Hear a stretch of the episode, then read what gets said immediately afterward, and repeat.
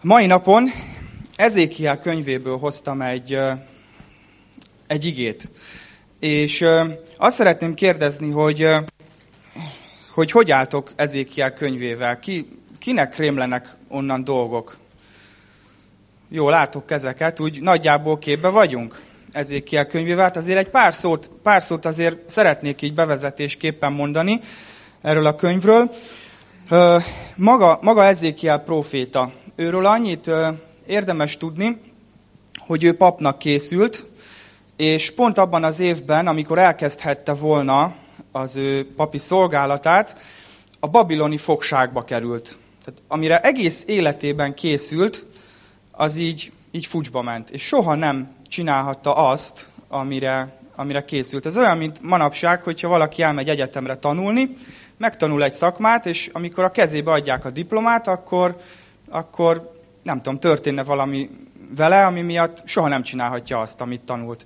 Szóval egy ilyen, ö, ilyen személy volt Ezékiel, és amit még, még érdemes tudni róla, hogy nagyon vizuális ö, proféta volt, rengeteg képet használ.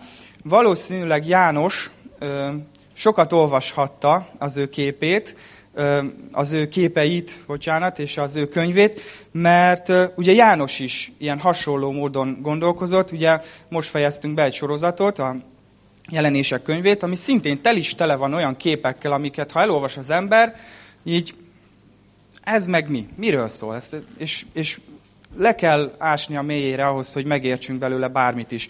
Hát ezékiel is egy kicsit, kicsit ilyesmi képeket írt le, és és a fogságba kerülése az még Jeruzsálem eleste előtt, és a templom lerombolása előtt történt, és a könyvének az első része az pont erről szól, hogy megjövendeli Jeruzsálem bukását és a templom lerombolását.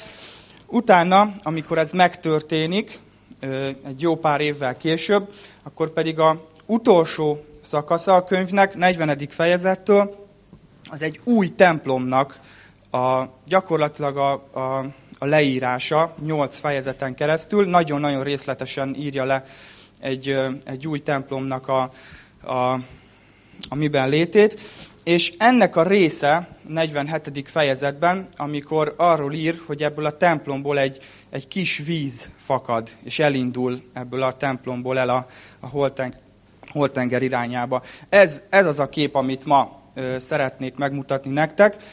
És így egy ilyen furcsa hasonlat eszembe jutott, miközben készültem, hogy hogyha a Bibliának így a, a szakaszait ilyen szépség szerint kezdenénk el vizsgálni, hogy, hogy milyen szépek egyes ige szakaszok benne, akkor ahhoz tudnám hasonlítani mondjuk festmények közül, mint mondjuk a Mona Lisa. Tehát talán sokan szokták azt állítani, hogy ez a legszebb festmény az egész művészet történetben. Hát én megkockáztatom, hogy ez az ige, amit hoztam, ez, ez, ez az egyik legszebb szakasz a, a Bibliában. Vagy hogy egy kicsit a férfiaknak is közelebb hozzam a témát, hogyha mondjuk különböző autóknak a motor hangjához kéne hasonlítani, akkor szerintem ez, ez, a, ez a szakasz a Bibliának a, a Porsche Boxsternek a, a hangja lenne. Zoli nagyon mutatja, hogy jót, jót mondtam. Hát aki nem tudja, hogy milyen, az otthon írja be a YouTube-ra, hogy, hogy Porsche Boxster Sound Test, és akkor, akkor megértitek, hogy miért, mond, miért mondom ezt, hogy gyönyörű. Szóval, ha van nálatok Biblia, vagy alkalmazás, akkor most föl lehet nyitni. Ezékiel 47. 47. részének az első 12 versét fogom felolvasni.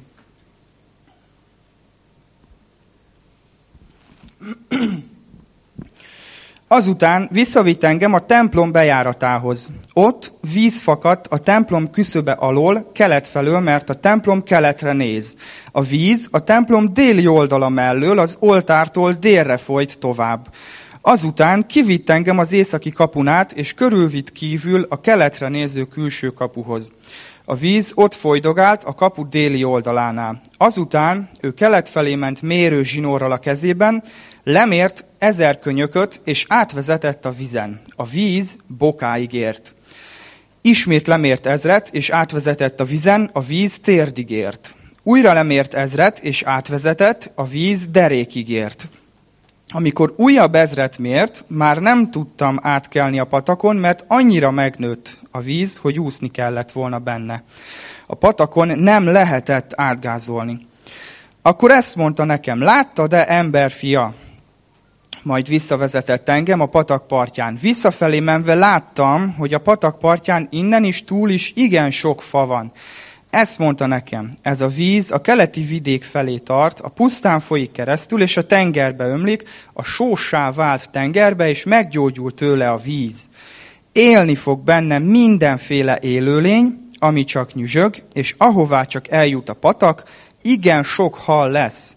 Eljut oda ez a víz, és meggyógyul. Élni fog benne minden, ahová csak eljut a patak. Halászok állnak majd ott, és Engeditől énegláimig hálók szárító helye lesz. Olyan sok hal lesz benne, és annyiféle, mint a nagy tengerben.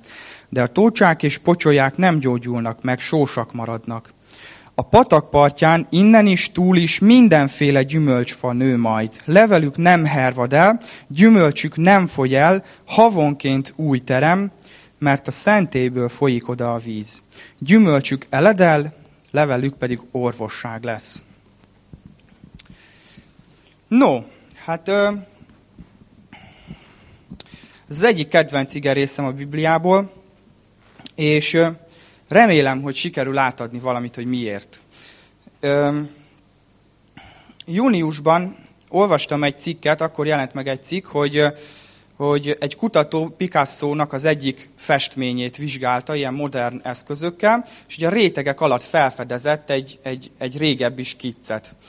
És erről az jutott eszembe, hogy, hogy ez a kép is olyan, hogy így, így van a felszínen egy kép, amit most olvastunk. Így, így, csak pusztán, ahogy elolvastuk. És hogyha elkezdjük vizsgálni ezt egy, egy új eszközzel, az új szövetség szemüvegén keresztül elkezdjük vizsgálni ezt az igét, akkor mi is, nem is csak, hogy egy, hanem majd látjuk, hogy több, több gyönyörű képet fedezhetünk föl itt a felszín alatt. És először szeretném, hogyha egy néhány dolgot megbeszélnénk itt a hallottakkal kapcsolatban. Egy néhány dologra szeretném, hogyha hogyha fel tudnám hívni a figyelmeteket, és hogyha ezt jól megjegyeznétek, mert a későbbiekben ezek nagyon fontosak lesznek.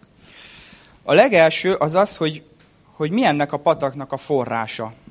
Honnan ered ez a patak?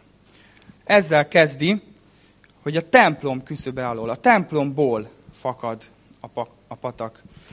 A templom ma nagyon fontos szerepet fog betölteni, Úgyhogy előjáróban csak annyit szeretnék elmondani a templomról, hogy abban az időben a templom volt az a hely, ahol Isten jelenléte meg tudott valósulni. Amikor elrendelte a Szent Sátor építését, akkor azt mondta, úgy fogalmazott, hogy készítsetek szentélyt, hogy köztük lakjam. Tehát Istennek volt egy ilyen vágya, hogy a népek között akart lakni, velük akart lenni. És a templom volt az az eszköz, ami által ez meg tudott valósulni. Tehát Isten, fogalmazhatnánk akár úgy is, hogy Isten jelenlétéből fakad ez a templom. Aztán a következő, hogy ahogy ez a víz növekszik.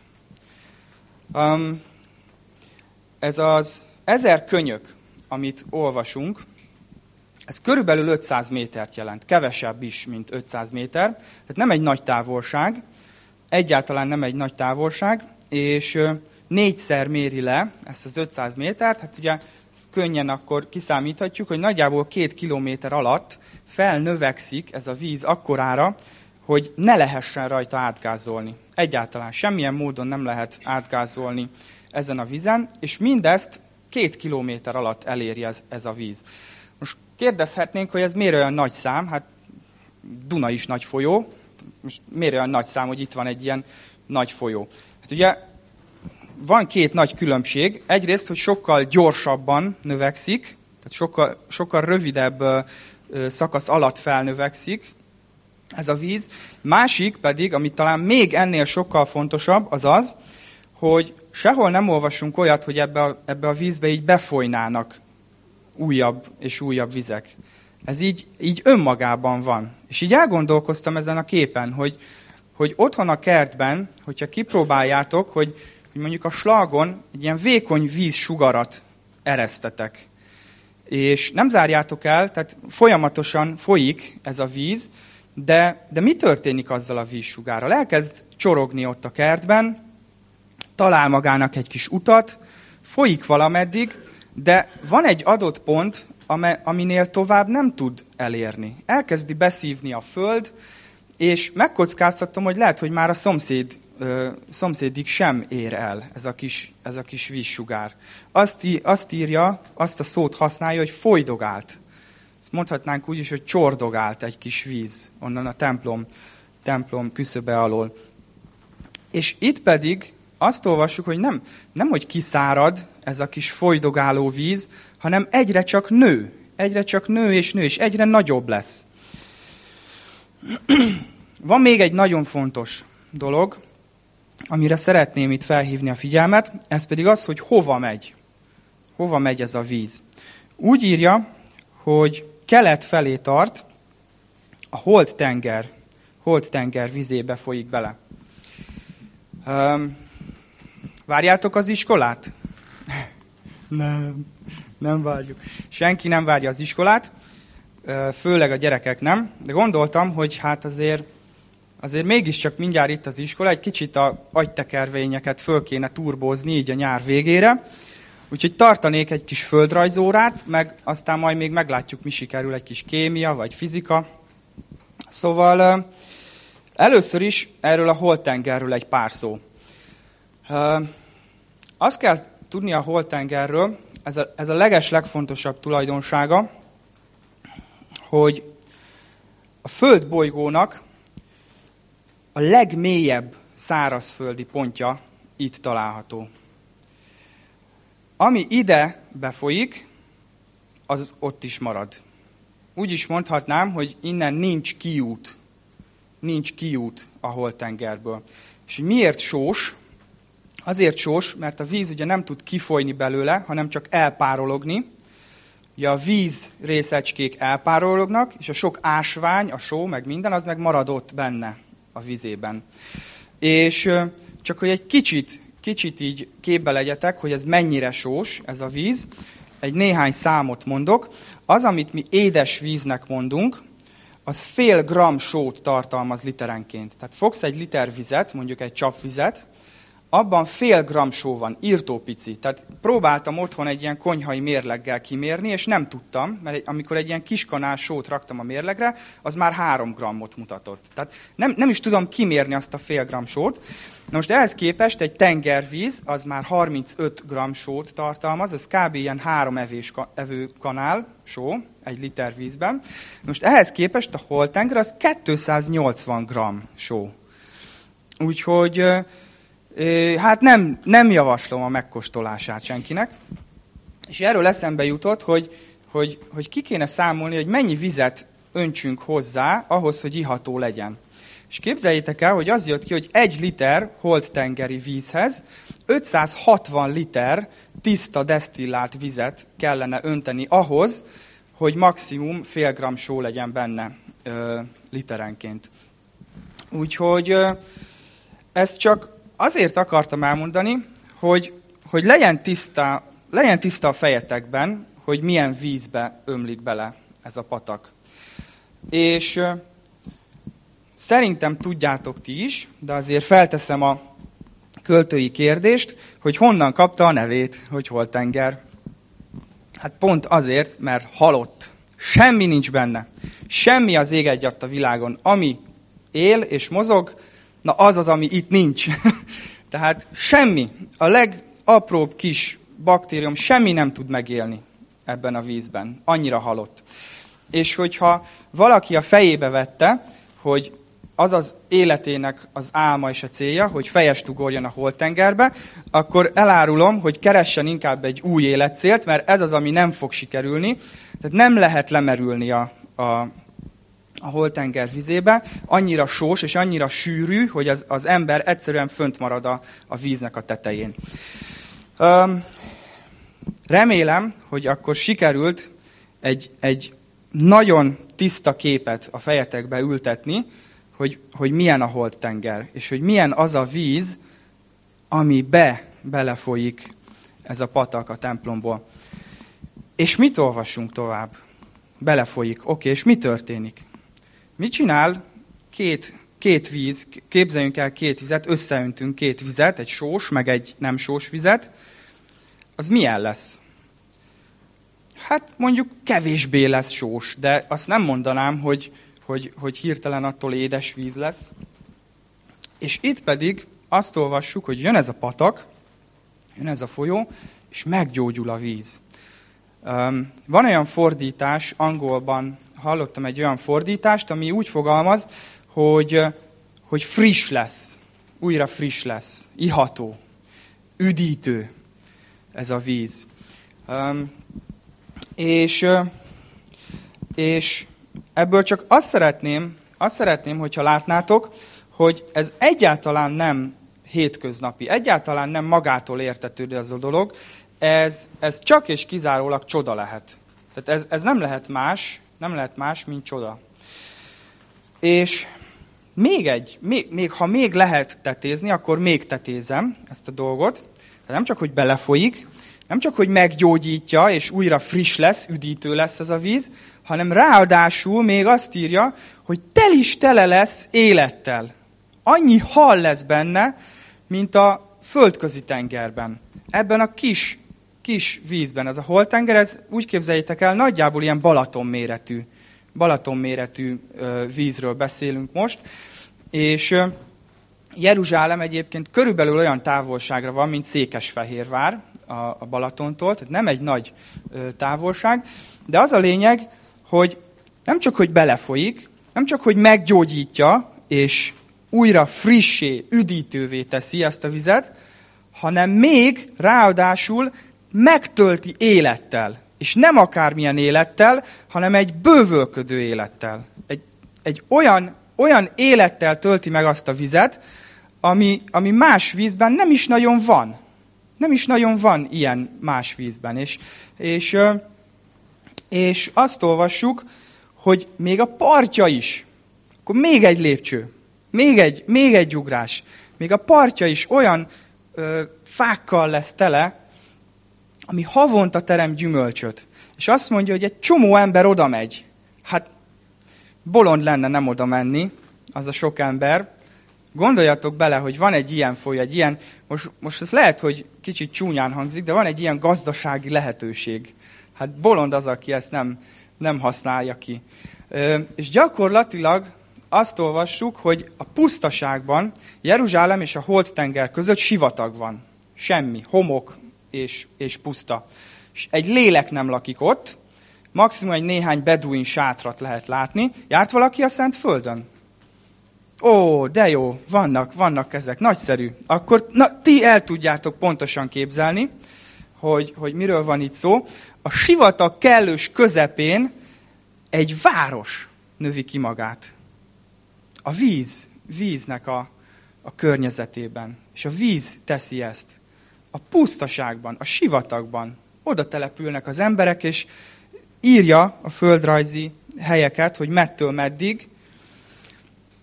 Gyakorlatilag, hogyha így a térképen rátennénk, így méretarányosan, egy ilyen London méretű város így, így oda, oda települ a víz környékére.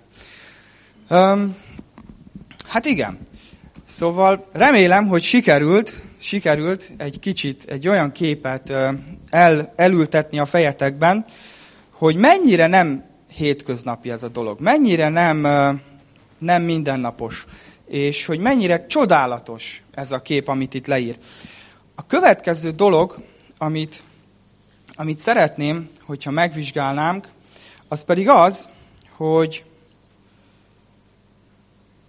hogy ez most mit mond nekünk. Tök jó, itt van ez a, ez a csodálatos víz, de most mit kezdjek vele? Hát most eleve én is most szomjas vagyok, de hát hiába beszélek erről a vízről, mert attól még nem fog oltódni a szomjam, mit, csináljak én itt vele? Ezzel az ige szakasszal. Mitől lesz nekem e, e, emiatt jobb? Hát, ö, hát itt jön az, hogy, hogy elkezdjünk beszélni kicsit a rétegekről, és kicsit beszélni arról, hogy, hogy mit mondott ez akkor Ezékiel korában, és mit mond ez most nekünk, ez az ige szakasz.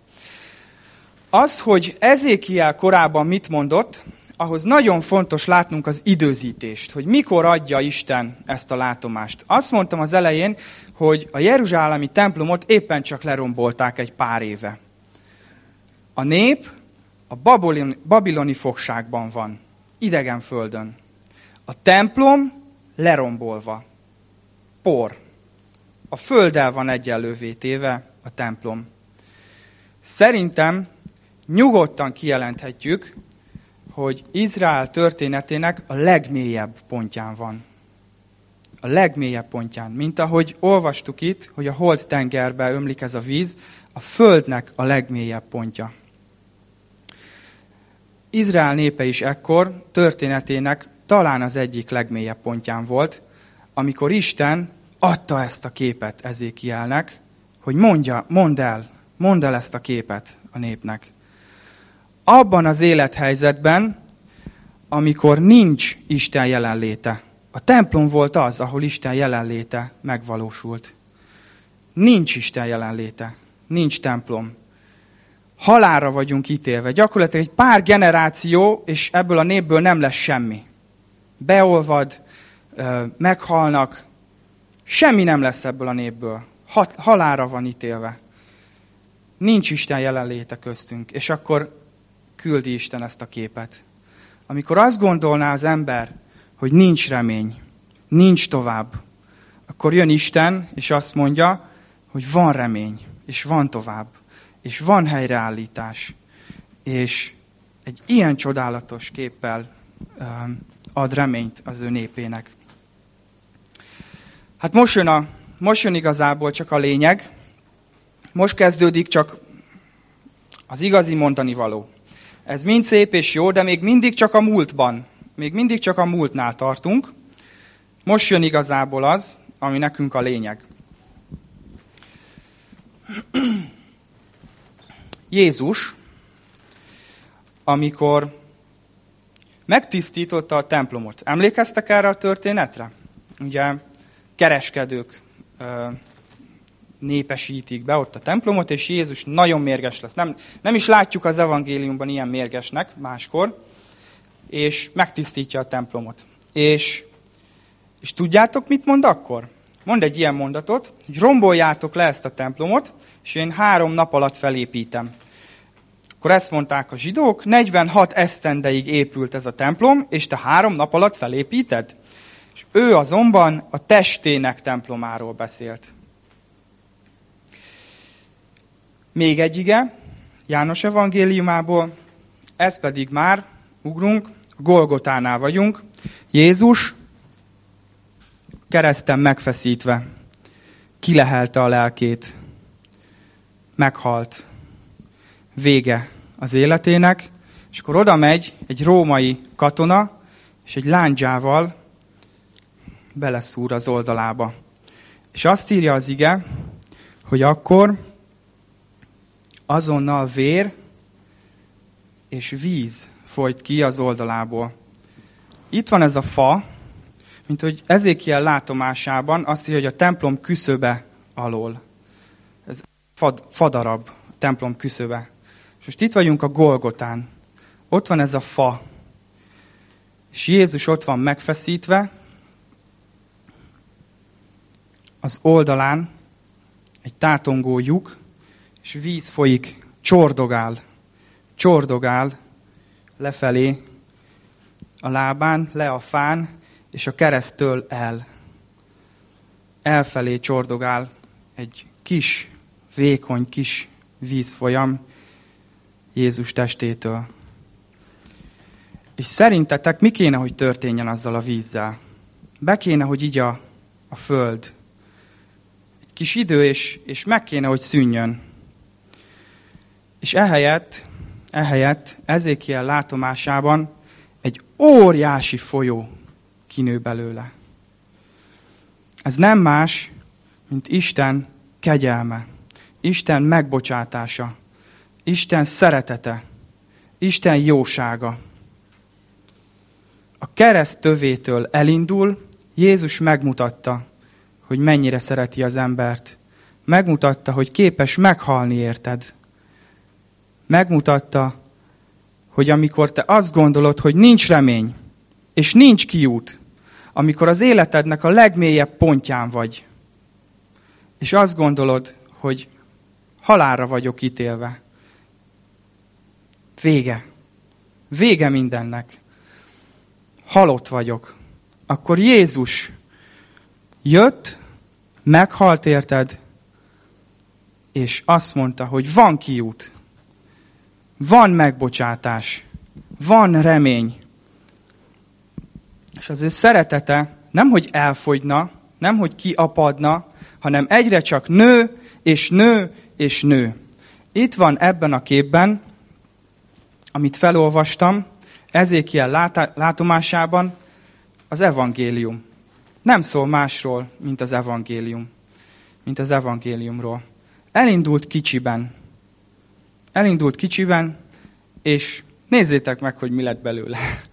Itt vagyunk 2020 évvel később, és nem csak mi, hanem a világ számos pontján. És összegyűlünk dicsérni Isten nevét, és hálát adni azért, amit ő ott a Golgotán, a kereszten megtett értünk. Um,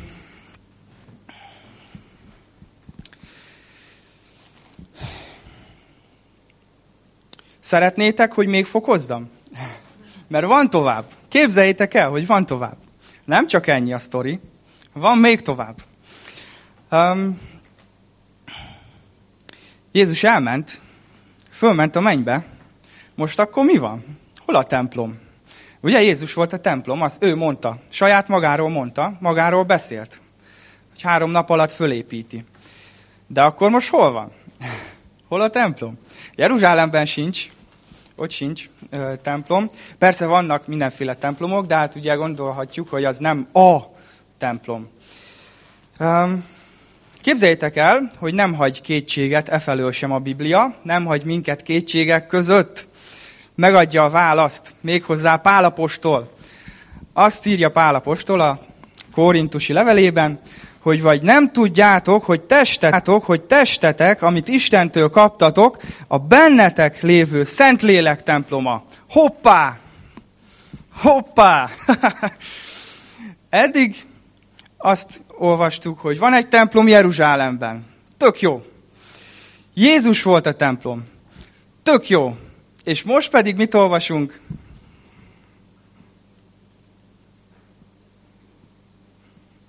mi vagyunk a templom. Akkor honnan is fakad ez a víz? honnan is? Belőlünk? Tényleg? Belőlünk ilyen víz fakadhat? Na, hát azért álljunk már meg egy kicsit, hát a szerénység, ugye? A szerénységben élünk, hát azért belőlünk mégsem fakadhat ilyen víz, nem? Hát hogy, hogy gondolhatunk ilyesmire? Na jó, akkor hozok még igét, jó? Jézus mondja, nem én, Jézus mondja, aki ebből a vízből iszik, ismét megszomjazik. De aki abból a vízből iszik, amelyet én adok neki, soha többé meg nem szomjazik, mert örök életre buzgó víz forrásává lesz ő benne. Pár fejezettel odébb, még egyszer, kétszer halljuk lényegében ugyanazt Jézus szájából. Aki hisz én bennem, ahogy az írás mondta, annak belsejéből élő víz folyamai ömlenek. Hoppá! Nem én mondtam, Jézus mondta. Szerénység van, igen, szerénység van, ezt aláírom, de, de azért legyünk tisztában a dolgokkal, azért legyünk tisztában a dolgokkal, hogy igenis, mi vagyunk most, itt, a 21. században, 2020-ban, Budapesten, Kistarcsán, a környező településeken. Mi vagyunk ennek a víznek a forrásai, amiről Ezékiel ír.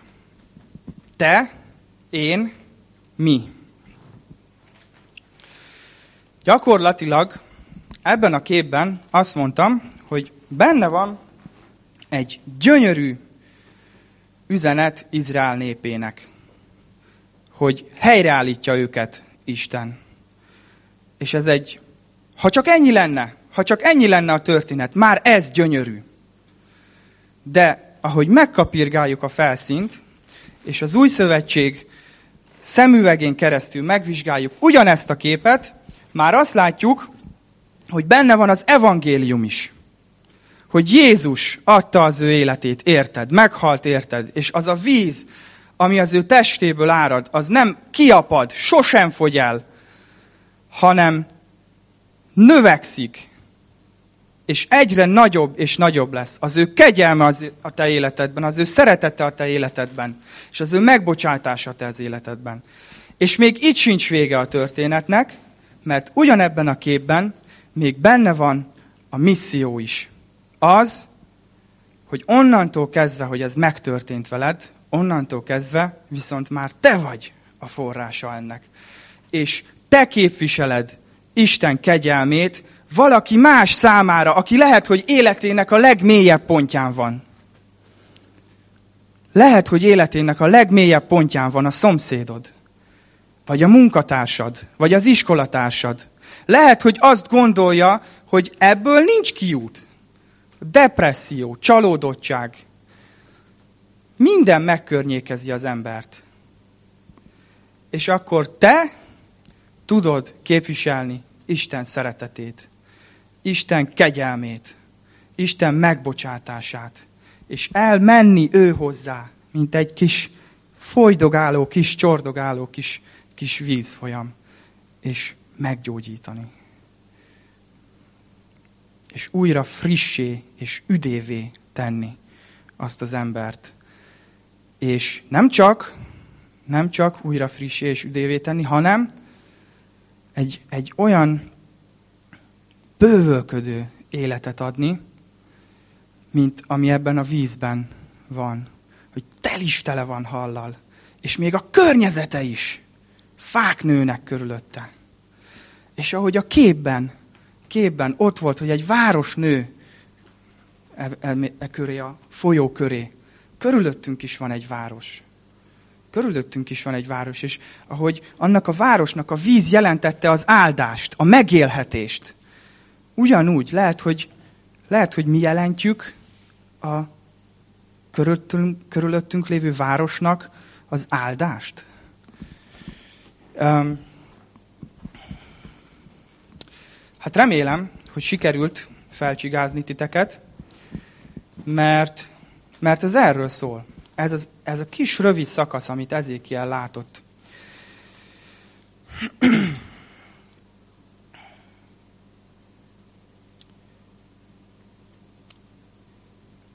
Mi vár ránk? Mi jön ezután?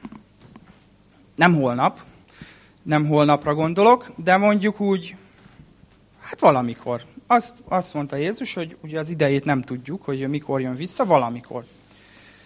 Most fejeztünk be egy sorozatot a jelenések könyvéből, és nem tudom megtenni, hogy, hogy ne hozzam ide. Ne hozzam ide azt a képet, amit ott olvastunk.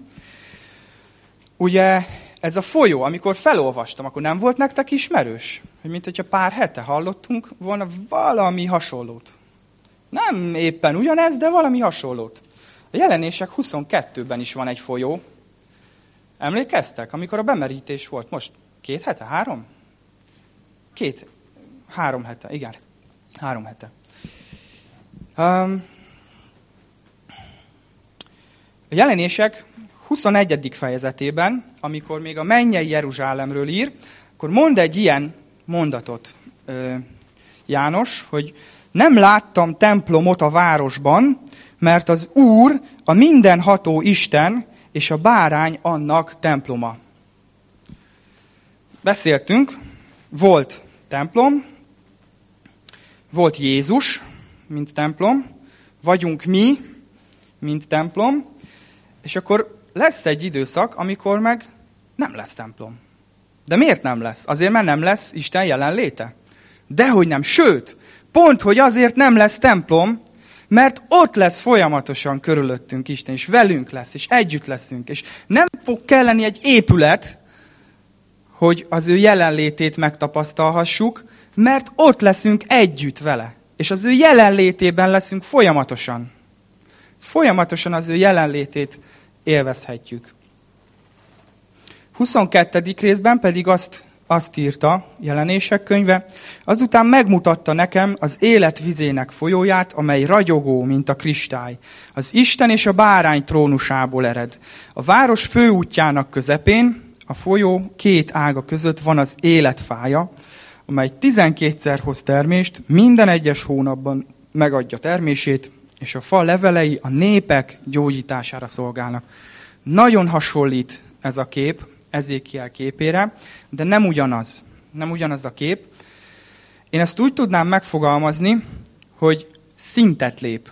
Szintet lép ez a kép. És, és még egy extra plusz üzenetet ad nekünk. Hogy ami ránk vár, az még, ha ez nem volt elég csodálatos, amit elmondtam, akkor az még egy fokkal, még csodálatosabb lesz. Mert azt mondja, hogy Isten trónusából ered ez a folyó. Nincs szükség templomra. Nagyon szép az, amit, amit elmondtam, hogy mi vagyunk a templom, és mi, mi belőlünk fakad ez a víz. De azért érzitek azt, hogy ennek van egy korlátja, ugye? Nem mindig éppen úgy érezzük magunkat, hogy, hogy, hogy hú, mi aztán most milyen élet folyójának a forrása vagyunk, ugye? Tehát azért vannak korlátjai. És, és azt olvassuk, hogy ami pedig ránk vár, mindenféle korlátoktól mentes, mindenféle korlátozástól ö, mentes, és telibe, száz százalékba Isten jelenlétét tapasztaljuk meg. Uh, dicsőítők, ha gondoljátok, akkor lassan jöhettek.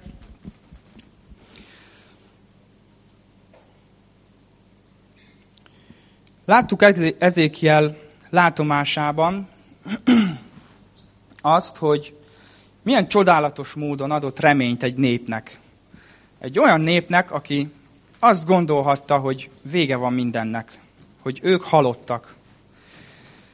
Láthattuk azt, hogy Jézus milyen csodálatos módon adott reményt nem csak egy népnek, hanem az egész emberiségnek. Az egész emberiség gondolhatta azt, hogy nekünk annyi, nekünk végünk. Semmi esélyünk nincsen Isten előtt megállni. Nem tudjuk kiérdemelni. Nem tudunk elég jót tenni ahhoz, hogy megálljunk Isten előtt. Végünk. És Jézus jött, és a kereszten reményt adott. Reményt adott nekünk. És biztosított arról, hogy nem fog elapadni soha az ő kegyelme, az ő szeretete, és az ő megbocsátása. És végül pedig láthattuk azt, hogy ha részesülünk ebben a kegyelemben, részesülünk ebben a megbocsátásban és ebben a szeretetben, akkor nincs más hátra, mint előre. És nincs más hátra, mint hogy továbbadjuk. És hogy tovább folyjon rajtunk át ez a sok-sok áldás, amit Isten adott nekünk. Jézus, mielőtt elment volna, hagyott nekünk egy eszközt, az úrvacsorát. Azt mondta, hogy emlékezzünk rá, emlékezzünk erre, amit ő tett a kereszten. És azon gondolkoztam, hogy ma kivételesen lehetne akár víz is azokban a kis pohárkákban, de természetesen rendben van, hogy, hogy szőlőlé van ott. De egy picit, amikor a kezünkbe vesszük most ezt a kis poharat, akkor emlékezzünk erre, ahogy a római katona átdöfte az ő oldalát, és vér és víz folyt ki onnan. Emlékezzünk arra, hogy ez az a víz, ami életet ad nekünk, és hogy ez az a víz, ami képes életet adni a környezetünkben élőknek is. Imádkozzunk egyet. Ennyi édesatyám, köszönöm ezt a gyönyörű képet. Köszönöm azt, hogy ezt elküldted jelen keresztül. És, és köszönöm, hogy ez bár nagyon csodálatos, ami, amit akkor üzent, de köszönöm, hogy nem csak ennyi van benne. Köszönöm, hogy nem csak akkor szólt az ottani népnek, hanem most ma nekünk is ugyanúgy szól. És most ma ugyanúgy fel tudunk frissülni ebből a forrásból. És, és, és meg tudunk elégülni ettől a víztől. Köszönöm, Uram, hogy, hogy nem, nem csupán meggyógyítottál, nem csupán életet adtál nekünk, hanem, hanem egy, egy nagyon különleges életet, egy, egy bővölködő életet, áldásokkal, gazdagsággal teli életed. Köszönöm, hogy, hogy itt még mindig nem állt meg a terved, mert még mindig nem csak ennyit szeretnél adni, hanem ott van még az is, hogy lehetőséget ad számunkra, hogy továbbadjuk, és képviseljük a Te kegyelmedet, szeretetedet. Amen.